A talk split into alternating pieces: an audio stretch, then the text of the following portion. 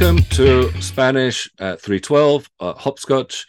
And um, it's a great pleasure to have here uh, Ryan Long, my old friend and, and, colleague who teaches as a professor at the University of Maryland, uh, who is an expert on Mexican literature. Uh, he wrote a book on the post 1968 Mexican novel. More recently, he also wrote a book about Roberto Bolaño, the Chilean author who lived in Mexico uh, for a long time and then uh, wrote about Mexico from uh, Spain.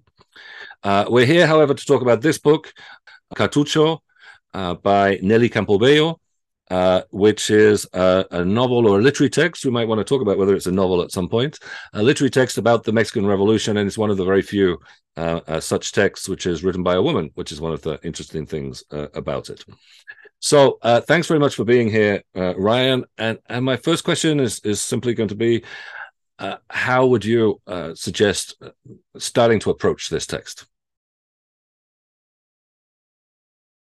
Well, thank you so much, Jon, for the invitation. It's really great to be here, and it's really great to see you again. And I hope this is helpful um, for for your you and your class. Um, and I'm really happy to teach uh, to talk about Cartucho today. Um, to approach this novel, I would begin by thinking about its um, context, both in terms of the time period that it recounts and the time period during which it was published. Um, Nellie Campobello was from northern Mexico. She was born in Durango, but moved to Chihuahua when she was a young child. Um, and she was in areas where there was active fighting during the revolution. And so, as a child um, and a teenager, she witnessed a lot of the fighting and a lot of um, of the violent acts that you will see in the text. And her family supported the revolutionary leader named Pancho Villa, who grew in strength during the first half of the Mexican Revolution, which took place roughly between 1910 and 1920. Um, and around the middle of that period, he and Emiliano Zapata were strong enough coming from the north and more or less the south central areas of Mexico to occupy Mexico City for a short time.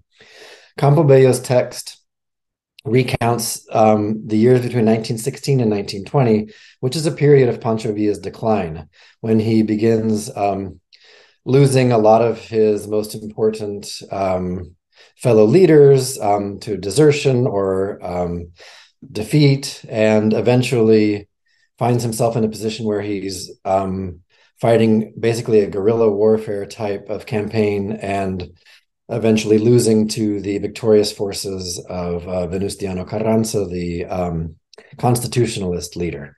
So Nellie Campobello's text recounts a young girl's vision of these years of Pancho Villa's decline and how they affect the town, mostly, if I remember correctly, of Parral, which is a town in Chihuahua.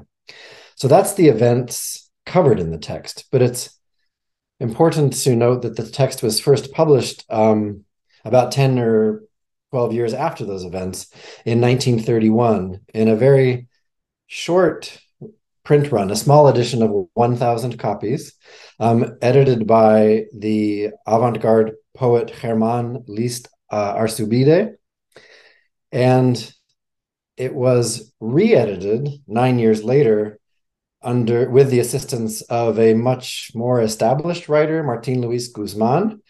Um, and so the publication context is notable for many reasons, but two main reasons are that in 1931, Pancho Villa was still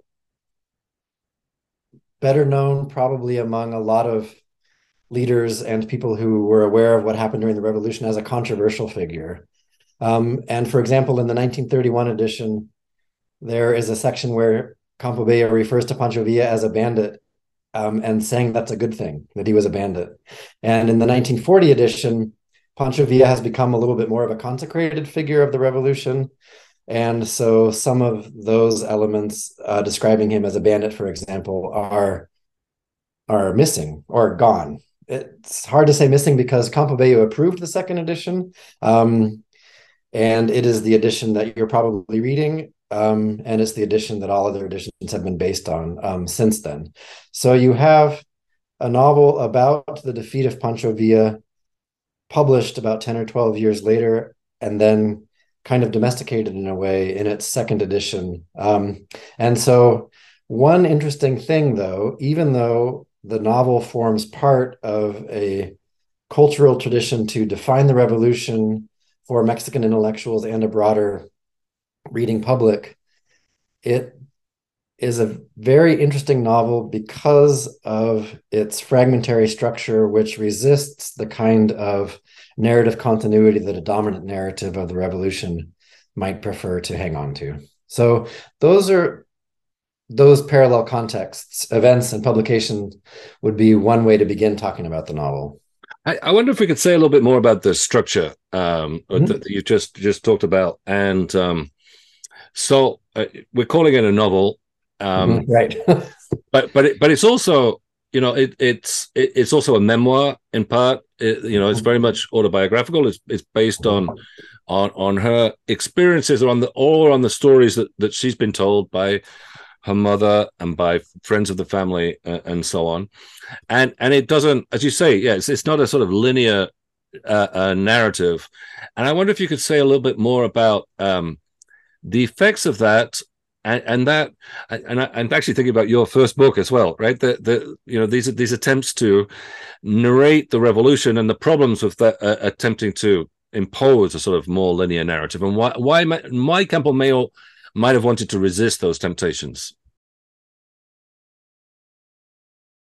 Yeah i think um, one really interesting aspect of the first edition that is also absent from the second edition, speaks precisely to this question of structure and um, her source materials. So, in the beginning of the first edition, there are two introductions one by the editor and one by her, and they're missing from the second edition.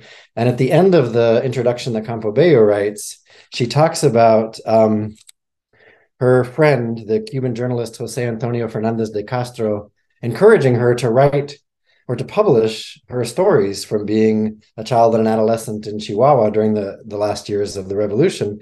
And she talks about a notebook that she has with her that she says um, in this introduction, I'm translating from the Spanish. I put to bed my shot ones from my green notebook. Uh, acostaba a mis fusilados en su libreta verde. So she has this green notebook that she's been keeping with her and writing things down, and she refers to her fusilados, whom she has put to bed in her green notebook, when she refers to the moment when Fernandez Castro asks her to to you know elaborate on this and publish it. And so one part of the structure, as I'm sure you've noticed, is that there are three major parts, and the second one is called fusilados. Um, and I think for most readers, myself included, I've read the book a few times and taught it a few times. It's very disorienting. Um, you start um, with a chapter that's just called him or he, El. Um, and you have this incredible first sentence, which is Cartucho didn't say his name. So, where she's naming him Cartucho, but she's saying that she doesn't know what his name is. So, um, I'm emphasizing that because she's from the very beginning not insisting that what she's saying is the whole truth um, or that she knows everything. And I think then Cartucho, of course, is a very important first word for this novel, obviously the title, but there are many critics who have talked about the novel as the structure of gunfire. So cartridges um, succeeding one another in a mechanical, automatic, um, and sometimes very aimless way.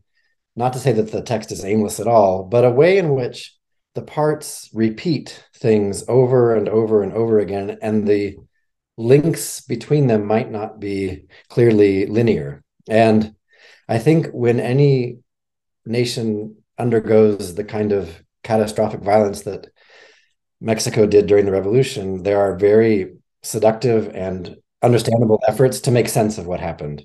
And making sense of what happened usually means that you have a clear beginning, middle, and end, and that something better came out afterward. Um, and I think one thing that Cartucho really emphasizes is that there was a lot of senselessness, a lot of repetition of the same kinds of deaths, and a real a context where making sense of it, especially with some kind of happy ending, um, is um, damaging to to the actual story. And I think that fits with also with this um, the adoption of the child narrator, mm-hmm. right? Who for whom all this stuff is, you know, it's all very experiential, right? You know, this happens and then this happens and then the other happens, uh, and yet not able to or, or uh, not in a position to, to try to make, make, make sense of that. And and and Campobello wants to to keep onto that mm-hmm. perspective. Mm-hmm. But I, I, want to pick on, uh, on, on something else. I, I, really like that idea of the the book itself, sort of like a machine gun, you know, mm-hmm. like as, mm-hmm. uh, and, and its structure. But also from the phrase that you quoted, putting to bed um, mm-hmm. my fusilados, my the mm-hmm. executed, uh, a sense of a sense of care, right, for the mm-hmm. for for the you know that that that image of um yeah is what a mother does to a child in in some ways. I wonder if you could could talk a little bit about the relationship that she establishes or how she establishes the the many people from cartucho onwards who who who come in and out of these different stories these different episodes.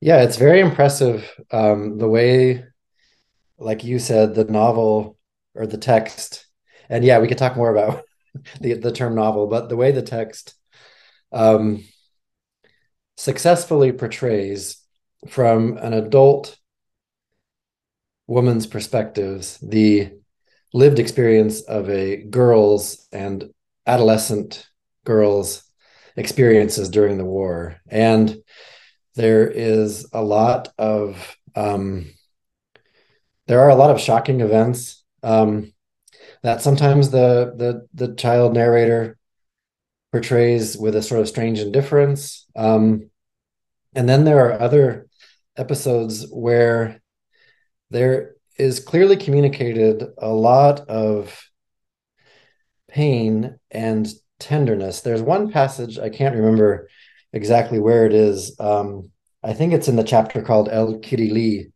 where it talks about him sort of absorbing the bullets that kill him there's this sense of intimate contact between the machines of death and the dead that then gets translated into a lot of the type of care that the women who are left in these towns um, many women did fight in the mexican revolution but many women stayed home and took care of the children and the wounded men and the men who required food and shelter. Um, there's an episode where there's a barracks that gets burned down, I believe, and there's a sense in which the home front or the domestic spaces that the that the text really focuses on are where the most important work of the revolution is actually taking place. And that work is the work of caring for traumatized and injured people on a daily basis. And i think part of the text's resistance to a triumphal narrative of the revolution is to point out, like I said earlier, the senselessness of of much military violence and military um, action, but to really emphasize the sense of paying attention to the wounded, paying attention to the traumatized, and providing a space where people can recover or people can kind of gather their their thoughts and their feelings. And I talked about this text with a group of graduate students I had this semester, and one of them really focused on this notion that what the text is about is more about caring for what's happening in this sort of domestic space and the home front and less about the battles that the revolution is is often better known for. I think there's a battle scene near the end of the text, but there are a few scenes that actually describe military tactics or fighting and um, that kind of thing. So the, the, the phrase you're looking for, you're, you're completely right. It's from the El Kirili um, chapter, and uh, in the translation, it's page uh, eight. Uh, it talks about the tissue of his porous flesh clutching the bullets uh, that that that killed him. So this, yeah, this sort of sense of uh, intimacy, and I, I, really like what you're saying about the the home front. I, I, I guess my well, one of the things that uh, strikes me, however, is that because of the nature of the revolution, which at this stage is sort of more of a civil war, right? It's a right. revolution right. within the revolution. Right. Mm-hmm. Is that um, the home front and the and the battlefield are, are so close to each other, right? Yeah, yeah. And and it's it's difficult to establish a distinction. I remember one section and now I, I, unlike you, I can't remember which one it is. And, and she talks about a corpse which is outside her window. So she, she's this little girl, and and outside her bedroom window, there's this corpse which stays there for a few days, and, and she says something like, and then they, then it gets taken away or, or it disappears, mm-hmm. and, and she feels it's like it's it's like her dead body in some way. She she sort of feels a connection to it, and yet there's this wall, right? There's the the window. There's there's the separation. She's separated from it, but so close to it. it it's you know the the war is at home or right next to the home, and then well, what is the role of uh, uh of women and and the family uh, uh, and the home when um when the violence is so close, literally outside your window? Right. Um, yes, and there are terrifying scenes where people who are enemies, if I remember correctly, enter her house, and um, there is a lot of street fighting in her town um, of Parral. And that scene that you just mentioned, I did have it written down here, is called um, From a Window or Desde una Ventana. And um, that is a really, again, sort of moving scene where she is trying to take some kind of ownership of or care for perhaps somebody who's already dead um, who is who she refers to as um, durmiendo ahí junto de mí um, sleeping there next to me. And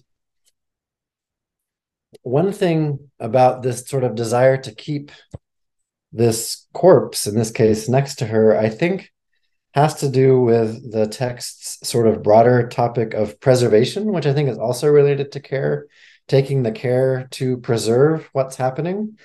And there's a sense in which um, the women in the text are preserving the memory of what's happening. Jon, you mentioned at the beginning that she heard a lot of the stories from um, her mother.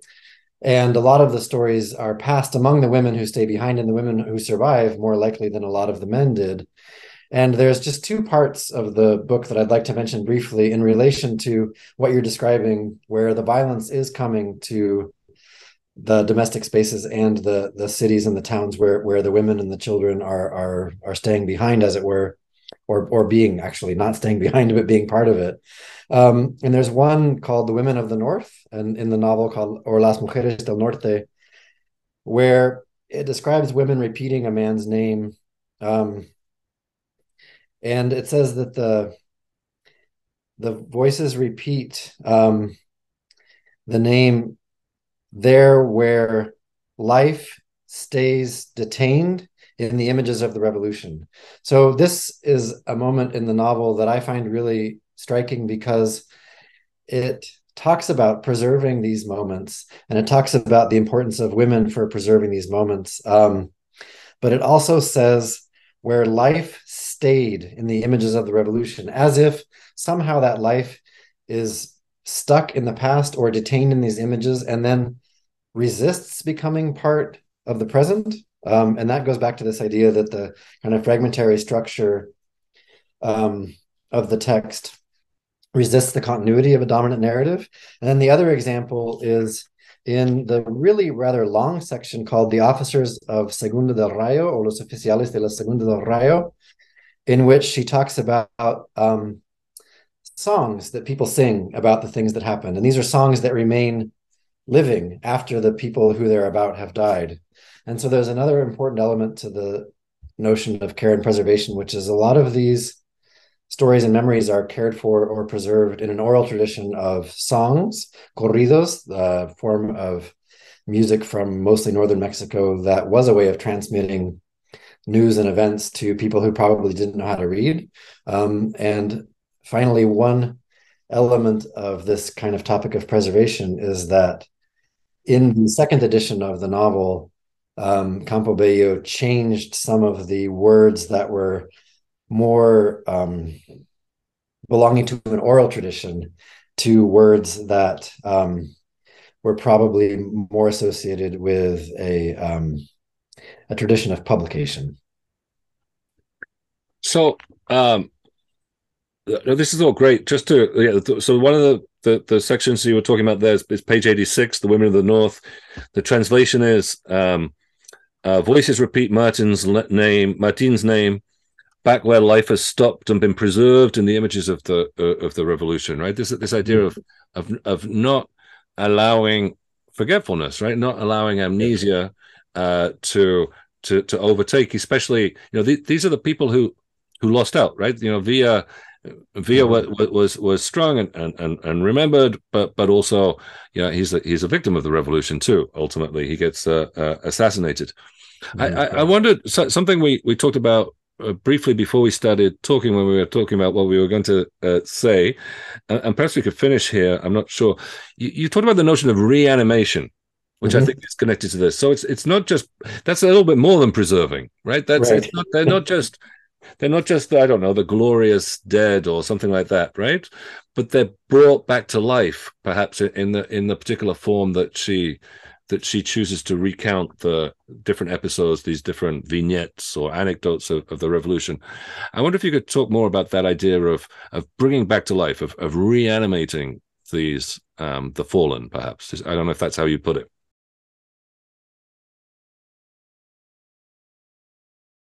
Yeah, so there's a section called um, El Muerto or the Dead One um, that is um, you know one of the sort of more typically short two pages um, two page sections. And its last sentences are in spite of everything this shot one was no longer alive. Um, he wasn't the man who had passed in front of my window aquel fusilado no era un vivo el hombre mocho que pasó frente a la casa and there's a sense here in which there's a really strong sense of pain and regret that he's no longer alive, this one who passed in front of her window. And the section I mentioned earlier about the song um, talks about how this song brings to life these dead for perhaps children, she says, who might need to learn lessons about the revolution. Um, and then also the idea that the corpse who was outside of her window is sleeping. And then, if I remember correctly, there's another corpse in the text that she kind of talks about almost as a plaything. Um, and then finally, the image that I talked about earlier that you also referred to in El Kirili in the translation about somehow the, the, the dying man's body being able to absorb um, the bullets. Um, a sense in which cadavers and corpses um, are so painful for the narrator that keeping them alive at some points in the narrative makes it almost seems like there are ghosts and there are references to ghosts um, at, at more than one point in the novel uh, or in the text. And so there's a sense in which these are um, perhaps unsettled spirits or animas in pena or souls who are in pain who need to be not necessarily um, relieved, but acknowledged for the violent deaths that they suffered and a sense of, like you said, you know, Villa's side lost and Villa was betrayed, um, like Zapata was uh, near the end of the revolution or after the revolution in 23 or 24. So a sense of not necessarily justice, maybe, but a sense of acknowledging the unsettled nature of so much violent death, then goes back to the idea of they're dead, but they're still importantly alive because of the way they might still haunt Mexico. And I feel that's got to do with the structure that we started off with. You know, what, again, one of the things, the fact that it's not linear. Mm-hmm. Um, somebody can die on page, I don't know, 10, mm-hmm. for instance. I think this happens with Okirili, for instance. And then some episodes later, some pages later, mm-hmm. he's involved in one of the the, the the stories and we realize okay this must have happened before that and um, and it's it's told out of out of order but i mean my feeling is it's, that's the way that memory works or that's that's the way in which she's she's sensing that memory is that that these moments these moments of great intensity right mm-hmm. for for for the people involved and for her as a, a child can still somehow be accessed, right? And and still somehow be be brought to life. And those those people and those events, that intensity doesn't doesn't necessarily fade. And you know, she wants to to to remind Mexico yeah. of, of that right. to some extent. Right. And if what you remember first is how they died, that shades what you remember about how they lived. So maybe how they died comes first. And that's why it might come first in the text sometimes. Well, Ryan, thank you so much for this. This has been um, uh, very illuminating uh, and, and helpful uh, and really, um, uh, help, I think, helped me certainly, and, and I'm sure others, uh, to think about how to deal with this fascinating, um, but in some ways difficult, sometimes in some ways tricky text. So thank you so much. No, thank you, Jon. I really hope it has helped and I really enjoyed it a lot. Um, thanks again for the invitation. It was a real pleasure to talk about Cartucho with you and to share um, the thoughts I have with your students. Thanks. Thank you.